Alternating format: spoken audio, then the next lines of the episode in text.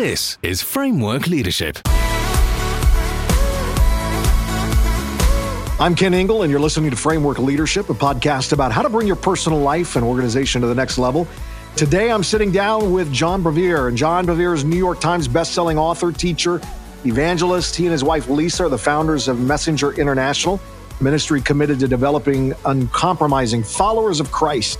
John has a heart to strengthen the local church and has resourced leaders across the world through the work of his ministry. And it's a pleasure to welcome you, John, to Framework Leadership. It's a pleasure to be with you, President Ingle. I just have so much respect for what you've done at Southeastern University and all our times that we've spent together in a boardroom or in a room with a bunch of people around. I've just loved every minute of it. You are truly a great leader, and I'm glad you're doing this podcast. Well, thank you, John. Appreciate that. It's a privilege to serve together. Hey, let's start a little bit about your background. Tell me about what your life was like growing up and what led you to, I guess, that moment when you knew you were called into ministry leadership. So I was raised in Michigan in a very traditional religious home. And as I came into college, I played varsity tennis at Purdue University. You know, athletics was my total life. I played Junior Davis Cup. I played the USTA circuit. And now as a starting tennis player on Purdue's team, pretty much the only people that got my attention were athletes. And one of the best athletes in the state of Indiana happened to be in my fraternity. One night he came up my sophomore year and he just started sharing Campus Crusade, 4 Spiritual Laws. And as he shared with me, I mean, my eyes got open. I realized God really wanted to have a relationship with me and that he loved me uniquely. He loved me deeply. He wanted to make promises to me and keep them. And as this all opened up, I received Jesus Christ as my Lord, and he filled voids that success in tennis, dating the prettiest girls, being on the dean's list at Purdue, none of that could fill. And I was overwhelmed. 4 months later, June the 3rd, 1979, I was filled with the Spirit. And shortly after, the thing I dreaded in life the most, God started calling me to ministry. And I felt this tug. And I was like, Lord, I don't want to be in ministry. And the reason was I grew up in a small town in Michigan. And the only people in ministry I knew was my Catholic priest and also a pastor who had a pretty strange two young men about my age. And I just had a really warped image of ministry. I didn't realize that God really has called his people to excellence, to success, to represent Jesus Christ in this manner. And so I remember I was in a meeting with 5,000 people. And I knew that there was a calling on my life. And I said, God, I don't care if I end up in a shack in Africa or if I'm just in this, you know, weird situation. I'll do whatever you want because I love you so much. And that's how it began.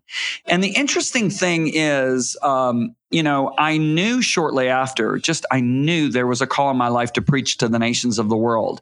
I had gotten several words from leaders. I knew it in my prayer. And so I thought, I was going to just be a speaker. I never had any idea I'd be a writer because, interestingly enough, my very worst subject in high school was English and creative writing and foreign language. So when God spoke to my heart in 1991 that he wanted me to write, I thought he had so many kids, he was just getting us mixed up with one another. So I was like, Lord, you don't want me writing. I'm a terrible writer. Ask my English teachers. And I remember I did nothing for 10 months. And 10 months later, within 2 weeks, 2 different women came up to me from 2 different states in the United States. And they both said, John Bevere, if you don't write what God's given you to write, he's going to give the messages to somebody else. And one day you'll have to give an account for it. And they said the exact same words, 2 weeks apart. And I remember I pulled out a notebook piece of paper because we didn't have iPads then. And I put a contract up on the top of this notebook paper. And I wrote a contract with God. I said, I think you're making a huge mistake. I can't write, so I need grace. And now today I look back and the books are literally probably in the tens of, not probably, they are in the tens of millions. They're in 111 languages. And they're in over 100 nations of the world. So it's very obvious to me that God had a call on my life to write, and I never would have dreamed that that's how I would end up going to the nations of the world is through writings. But the good part about that is I know how terrible of a writer I was in high school. And when I look at my name on these 21 books, I realize that my name's on them because I was just the first guy to get to read the messages. I honestly believe that, you know, they are his messages for his church to strengthen his people in leadership, in family, in personal growth, in all different manners.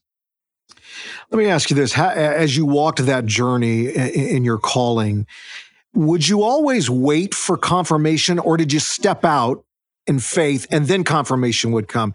How did you journey that, you know, as you went forth in what you sense God called you to do?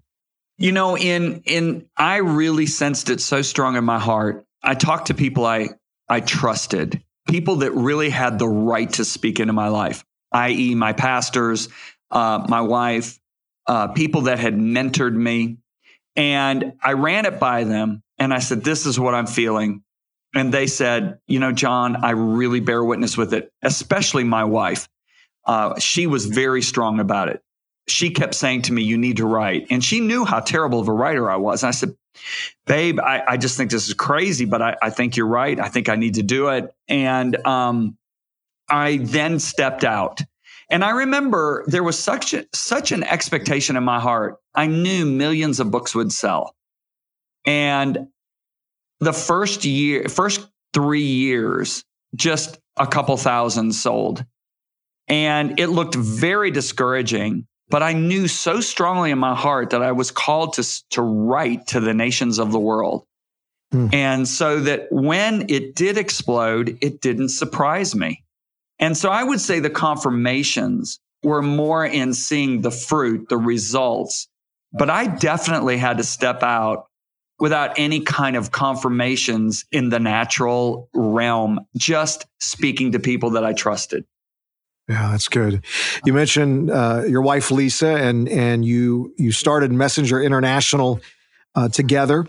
Can you tell me about what it's like for you both when you were just starting out? And I'm curious about what it's like to work with your spouse on a day in and day out basis. You know, that has been the greatest challenge and the greatest blessing both of my life and her life. And she would say the same thing if she was on. There are certain challenges to working with your wife. You bring things home. If there's conflict in the ministry side, the business side, we had to learn how to leave it there and not bring it into our home side. However, the benefits far outweigh the difficulties that I personally am a huge advocate of many, many more people doing this. Every time I hear a husband and wife say, man, we love you and Lisa because you have been a model for us to do the same, I tell them you're going to have challenges, but the benefits far outweigh the challenges. I don't know how many times Lisa has said to me, you know what? I think it'd be just good if I resign, and we both kind of look at each other and go, no, we're not going to do this, because we felt like we were paving a trail. And now that we're, you know, I just turned 60, she's 59. It is such a wonderful thing. First of all, the difficulties that we went through, most happened in our 30s, early 40s. Now that we're hitting this age, I wouldn't say as smooth as a well-oiled machine, but it's so much smoother. I understand her strengths. She understands my strengths. She realizes I'm a vision guy. She realizes I'm a guy that has a gift of faith, and I'll plow through any difficulties because I just have this amazing gift that God put in my heart of just being able to believe when situations look impossible. But I realize she's a great discerner of character. She's great with language. So we've come to learn our strengths, and we deeply respect each other's strengths. I think that was the part that we had to really learn on how to work together. But I am a strong advocate. I mean, we started out just her and I. I remember we were working, you know, till 11 o'clock at night in our little spare bedroom, running tapes, duplicating tapes. Then all of a sudden, our employees got up, within about 15 years to 60 employees. I think now we have about 45, 50 team members. And it's a delight to have my wife understanding things that are going on in the ministry and being able to bounce things off of her, because she is so wise. And when your wife has your heart, she will be my first person I go to for advice, because that's the thing that's very important to me. I want competent people working for us. I want people that are very gifted. But what's really important is to know somebody has your heart. And when they have your heart, like all four of our sons work for our ministry. I know that Lisa and those four sons, they know my heart and they protect it. And it's a real treasure. You mentioned four sons and that are now serving in ministry. When you first started out, how did you balance family and work? How did you build the discipline into your lives to create that healthy balance for your entire family? So as you know, I traveled a lot, and I knew when I came home, the most important thing for me was to be home at 3:30 p.m. because that's when my boys got home from school. And when they got home, I if they were 7 years old, 8 years old, I'm grabbing the plastic bat, fat bat, the wiffle ball, and we made up a little game of how to get home runs, doubles, and singles. I've got the golf club in my hand. If they're a little older, I started them when they were about 8, 9 years old with golf. There was a country club that was in our backyard, and the owner was so impacted. One day I came in, just was talking to him. He asked me some questions. He was so impacted, he started weeping, and he looked at me, he said, "We need you in this country club." And he gave me a free membership. Well, that gave me the ability when I, got home, when my boys got home at 3:30, we all just put the golf bags on our backs. And the 17th hole was right out our back door. We'd go out in the 17th hole and play it, play 18, go to 10, and play all the way to 16, and then come into the house and eat dinner. And when you get 2 hours on the golf course with your 9, 10, 11, 12, 13-year-old sons, you get the most amazing conversations. They bring up frustrations they were going through in school. And so they loved golf. And so we connected in the arena of sports. But when it came to spiritual things, they would always be very quick to come to Dad. And Lisa, she's the Sicilian mama. She is probably one of the most amazing mothers I have ever encountered, with the exception of my own mother. And a lot of people say, "John, how could you be gone 180, 200 days a year when your boys were that age? And now all four of them are working for your ministry and they love you." Well, first and foremost, it was the grace of God. Secondly, it was Lisa. And third, I believe it was the way I connected with them through sports. And I find that this is something that all fathers and mothers should do, is find an area that they can connect with their children. What is their children's interest? And then you develop an interest in that. And then what happens is, when it comes to spiritual things and really important questions in life and troubles, they'll come to you. I always told my sons, I said, "Hey, I'm your dad first and your friend second." But I said, very few times will that conflict. But if there is need for discipline, I'm going to have to be Dad. Do you understand that? And they all got it. And then when they came to work for us, I said, there were things I said, "Hey, guys, you have to understand, I'm not Dad in this office. I'm the CEO of Messenger International. That means you just don't walk into my office. That means, when you want to. That means you've got to do what everybody else does. You got to make an appointment, and you're not going to get privileges that other people don't." But now on the flip side of that, I will say this. I've had in meetings, I remember when one of my sons was only with us for 2 years, I've got all my executive leadership staff sitting around a circle. There's 5 of them. Most of them had worked with us over 10 years. And they said, "Well, your son's only been with us 2 years. I said, "Excuse me?" I said, "My son's been with us for 25 years. And all of a sudden the light came on in those executive leaders. I said, "Do you understand the sacrifices they made?" So I didn't give them exceptions I wouldn't give other employees, but I do treated them as if they've been with us longer than any other employee. Wow. Powerful parenting wisdom. Hey, you often travel and speak both in the States and overseas in a huge variety of ministry contexts. I'm curious, what are some of, as you travel, what are some of the trends that you're seeing as it relates to how ministry is changing in the 21st century? You know, and there are things I love in the 21st century. The fact that we wised up and became relevant, and we realized that in order to reach the Romans, you have to become like the Romans. In order to reach the Mongolians, you have to become like the Mongolians. Well, I have a real strong passion for youth. So I think one of my greatest joys has been the fact that we got out of a religious rut where you had to dress a certain way. You had to have your church looking like a church. And seeing the innovation of leadership, the relevant ministry that we have now has been my greatest joy, but it's also been a source of greatest frustration. And that is this. I believe that a lot of people struggle with being relevant in the sense that they blur the lines. And I think the lines are pretty clear in Scripture. When it comes to message, we must be God-pleasing. When it comes to method, we must be people-pleasing.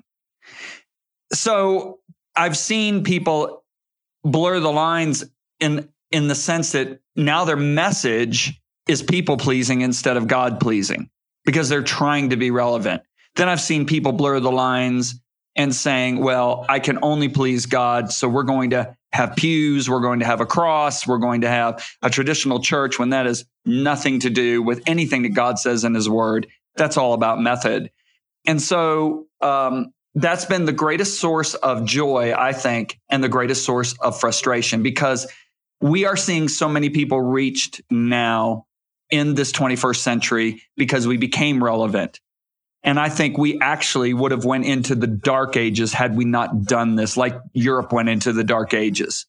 So I would say I love that. I love the fact that we have embraced team leadership. I hated, and I'm pretty strong about this, and I hope I'm not being too strong for your listeners.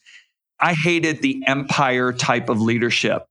And back in the 1980s, when I first started in ministry, it was the main leader was on almost like on a pedestal, and everybody else was beneath. And there wasn't team dynamic. There wasn't discussions. And it was whatever the leader said, whatever he came up with, that's what everybody did. I particularly love sitting around with my leaders and talking and hearing their hearts and hearing what God's put in them, hearing their great innovation, their ideas, and drawing from those ideas.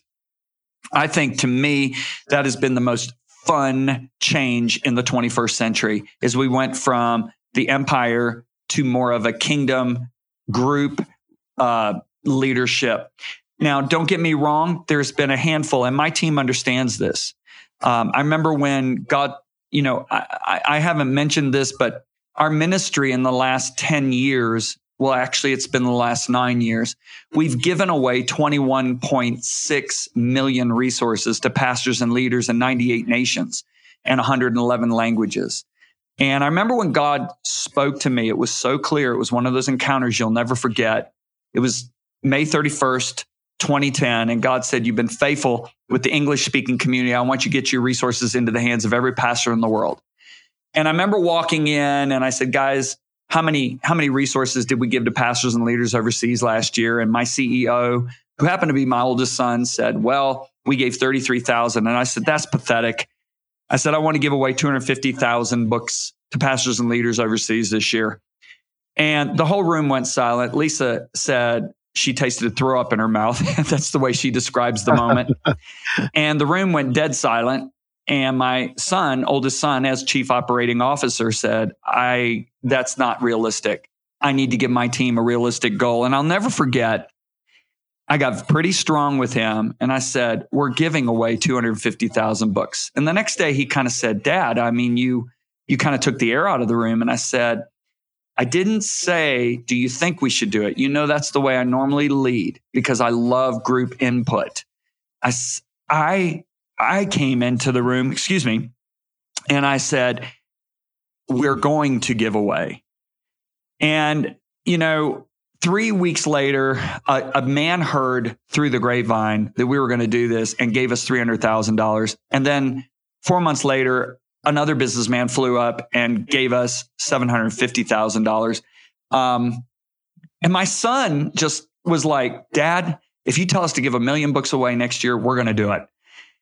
And I said to him, you know that if I know that I know that I know, and this may happen maybe once every 2-3 years, that God has told us to do something, you got to trust me on it. And, you know, we all look back now and we think, wow, we wouldn't have given away 21.6 million resources had that not started in that boardroom way back in 2011. And so that's the only time that my team knows. They know that, and they trust me with this because I don't abuse it.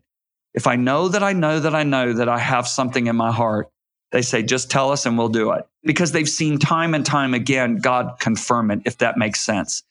But there's a holy fear of God in me that I don't do that unless I know I've heard from God, if that makes sense. Yeah, absolutely. I love how you talk about empowering your team. And when you describe your own personal leadership, what are those strong values that you think will empower and motivate and bring, an incredible excitement about what God's doing in the midst of what you're calling your team to do? Well, you know, one thing I always want to make sure is our team sees the fruit of what happens, of what we're doing. And we have a thing called Messenger Stories. We actually have a couple of people that go out and get the stories of how lives have been changed, how nations have been changed. Our international director will bring literally reports back of how entire nations have been impacted. I mean, the government of China literally printed 20,000 Beta Satan books for the government church. I'm the only Western Christian author other than John Maxwell that has ever been printed by the Chinese government. We're the most published authors in Vietnam. There's no other author, secular or Christian, that is more published than Lisa and I in Vietnam. And yet that's one of the 5 communist nations in the world.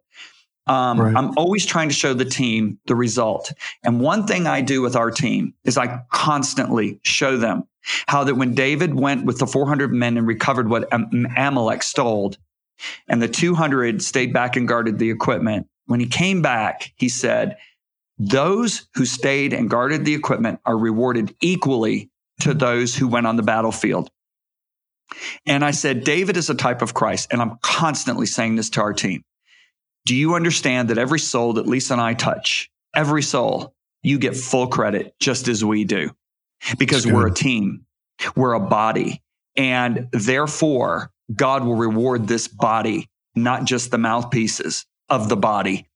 And when we were, when our boys were in high school and Lisa started to travel, I remember sitting around the dinner table one night and God gave me this idea. I said, hey guys, I need to ask you something. Now your mom's starting to travel because Lisa stayed home until our boys got into their teen years. And I said, do you resent the fact that now both of us are on the road? And believe me, we never abused it, especially Lisa. Lisa was always back as fast as possible. I said, do you resent it? Or do you see it as us being taken from you? I said, or do you see it as your ability to sow into the lives of millions of people? My oldest son spoke up. He was 17 years old at the time. He said, oh, Dad, we see it as this is our privilege of being able to sow into the hundreds of thousands, the millions of people by letting you and mom travel. This is our way of sowing into those people's lives. This is our way of giving to those people. All 3 of his brothers went, yeah, we totally agree. And I said, you guys, just because of that attitude, do you realize that every soul your mother and I touch, you're going to get equal reward for it at the judgment seat of Christ one day? And I remember just seeing almost the pleasant surprise on their faces. They were like, really? I said, yes, really. And I would cite what David said. And, I think a real important part of leadership is to give ownership to all the employees. the more ownership you can give them, the more excited they get about what you're doing. And I watched this with you. I've watched you with your guys. I've watched you sit around, and they have ownership of what's happening at SEU.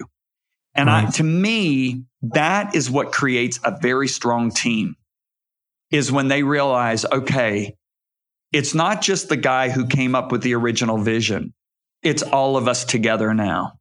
Right, we have ownership of what we're doing. Yeah. I have literally gone over to the warehouse guys and said, do you understand every life that's changed, the reward that you're going to get?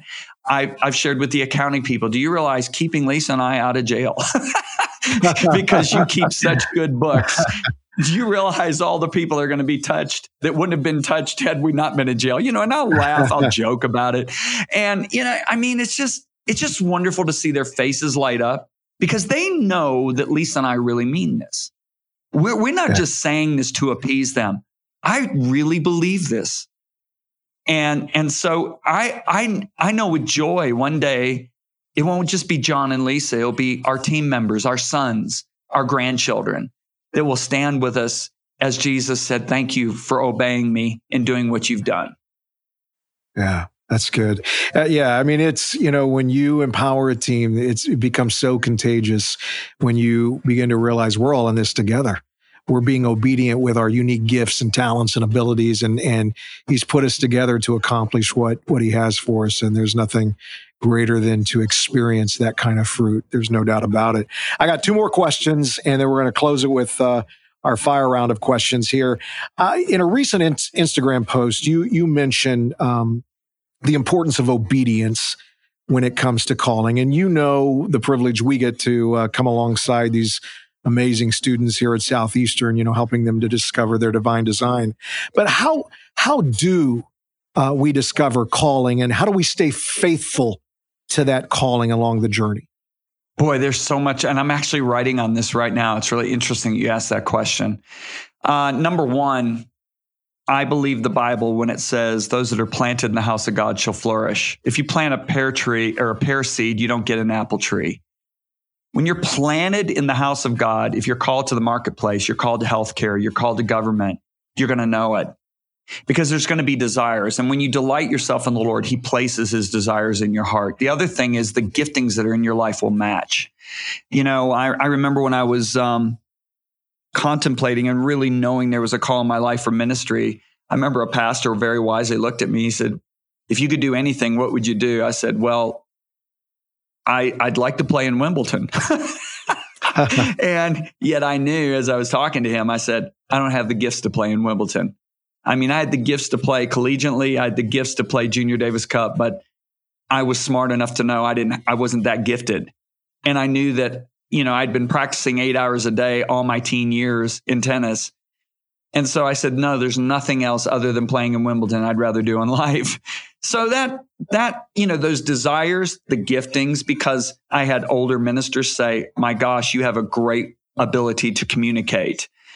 So that combined, and I will say the Bible says God rewards those who diligently seek him in faith, not it doesn't say God rewards those who casually seek him in wonder and doubt. So there was a lot of seeking. And then I'd listen to the desires of my heart when I was in prayer. And over again, I felt God just tugging towards ministry. So, you know, number one, you've got to be willing to do whatever God's called you to do. Number two, you've got to be planted in a local church and planted in the house of God. Number three, you need to just discover what are the desires that are deep in you, and do those desires match up with the giftings that are on you? I find that, you know, I know God never would call me to be a worship leader because my kids throw things at me if I sing in the house. So, you know, and that's when they used to live with us. They're all married except for one now, but that's how you discover. And you can't be afraid. You know, if you look at the guy that hid his talent, he was afraid. You have to be willing to fall on your face and make mistakes. And so I would say to everyone, you know, to all the, I always tell students, if you just do these things, make sure you stay free from entanglements, the love of money, Because if you look, there were people that wanted to follow Jesus, but they wanted security, they wanted relationships over Jesus, and they wanted money over Jesus. And I don't have time to really teach on that. But if you stay free from those, if you look inside and look at your true desires, if you match it up with your gifts, I believe you're going to find what you're called to do. Yeah. Can't wait to read that book. We'll definitely use it here on campus, that's for sure. One final question. Your latest book is called God, Where Are You? Tell me about what it means to walk through the wilderness and why you felt inspired to write that. That book is so important. You know how Paul said I was the chief master sinner or chiefest of sinners? I always said I was the chief master striver. I was constantly birthing Ishmaels, constantly trying to bring to pass what God had called me to do. And it really sent me into a time of refining. I look back in the mid-1980s, I felt like I was ready to go preach all over the world. And I realized that if God would have sent me then, I would have been a very narcissistic, insecure leader. If you look at Joseph, he shows up on the scene. He's a tattletale. He's a bragger. He's boasting about his dreams. He talks down to people. But after he goes through the refining, he's got the character to lead. And I find that wilderness is not a time when God puts people on the shelf. It's not a time when he wastes time. He's not rejected them. He's preparing them. So we look at hardship. We look at trials as delays, as annoying, as they're preventing us from moving on in life. When in reality, I believe if you're serving God with all of your heart, all they are time periods where your character is getting strengthened for greater things ahead. So I see it as a time of preparation. And if you see it correctly, you get through it. Joseph had a proper view of what he was going through. You never find him complaining. The children of Israel, God only wanted them in the desert for refining to get them purified, their motives purified for 1 year, but they extended it to 40. You sure can't shorten your refining time, but you can lengthen it. And I find that it's important. And the reason I wrote that book is because I believe God's raising up an army that are going to go, they're going to go into government, they're going to go into healthcare, they're going to go into the marketplace. And their training is hardship. It's the fire of the furnace that brings that impurities to the surface. And I'll never forget, the very first refining I ever went through as a Christian, I was mad at everybody. And God said to me one day, he said, son, look at your gold ring on your finger. And he said, it looks like pure gold, doesn't it? And I said, yeah. He said, what happens if you put it in a furnace and you heat it up a couple thousand degrees? I said, well, it liquefies. He said, then what happens? I said, well, the impurities come to the surface. He said, they appear, right? He said, you keep asking me where all this is coming from. It's been in there all along. You didn't see it, but I did. And I've allowed you to see it. He said, now you can keep blaming your pastor, keep blaming your family, your friends. And he said, it'll all go back down. We got to start again. Or he said, or you can own it. And he said, if you own it and repent of it, I'll skim it right out of your life. And I find that a lot of people extend their refining time because they don't cooperate with what God's doing in them. And I wanted that book to help people have the understanding. You come to Colorado, everybody wants to ski, they want to snowboard. Can you imagine putting your snowboard on? You put on your whole snowsuit, you get on the chairlift, you go up, you fall flat on your face. Why? Because it's July. You should have had your mountain bike. You shouldn't have had your snowboard. You were operating incorrectly in a season that called for a different behavior. And I look at the sons of Issachar, they understood the times, so they knew what Israel should do. And I wanted people to have understanding of what a wilderness time was so they could cooperate with it, so they could move on into what God has called them to do. That's why I wrote that book. That wasn't the elevator version. That was the longer version. It was great.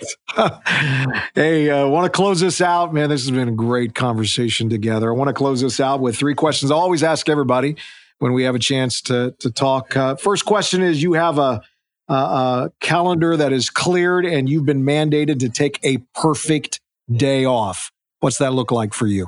Spending the day with my wife, walking on the beach. Sounds good today. There's nothing better.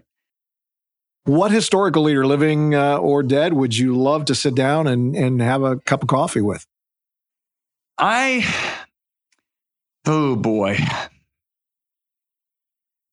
I would have to, this one's tough. Okay. You're going to think this is crazy, but Teddy Roosevelt always amazed me. I loved his cavalier leadership style. Right. And I just would love to sit down with him. If we're talking about a Christian leader, I think without a doubt, it would be Spurgeon. Mm. Yeah, those would be great conversations. Hey, last final question. What's your next big dream that you want to accomplish? I want to see my sons and spiritual sons and daughters go farther than what I've done. And I want to equip them. And my greatest joy now will be to see them. And Addison's first book is being published in January. Arden's first book will be published next January. I really want to see these guys walk in all that God has called them to do. That will be my greatest joy in my next season. Mm. It's an awesome desire and dream.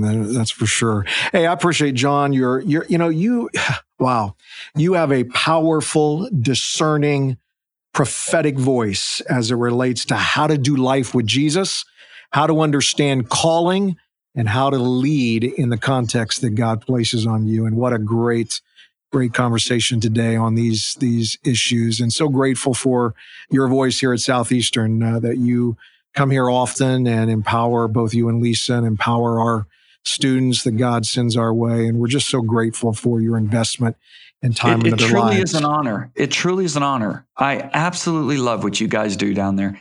And can I say, for years and years, I wanted to be able to recommend a Bible school or a Christian university to people. And it is first out of my mouth when people say, hey, where should I send my daughter? Where should I send my son? I'm just so grateful for what you've done. And I just want to encourage you to continue to think outside the box, because you've done that and you've done well. And so thank you for what you've done. I really mean that. Thank you. I appreciate that. Hey, for more on Pastor John Bevere and Messenger International, visit messengerinternational.org.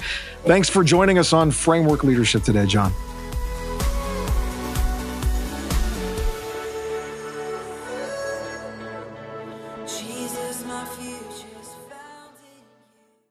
To connect with Kent, visit kentingle.com. Also make sure to follow him on Twitter @KentIngle and on Facebook @Kent.Ingle. Thanks for listening to Framework Leadership.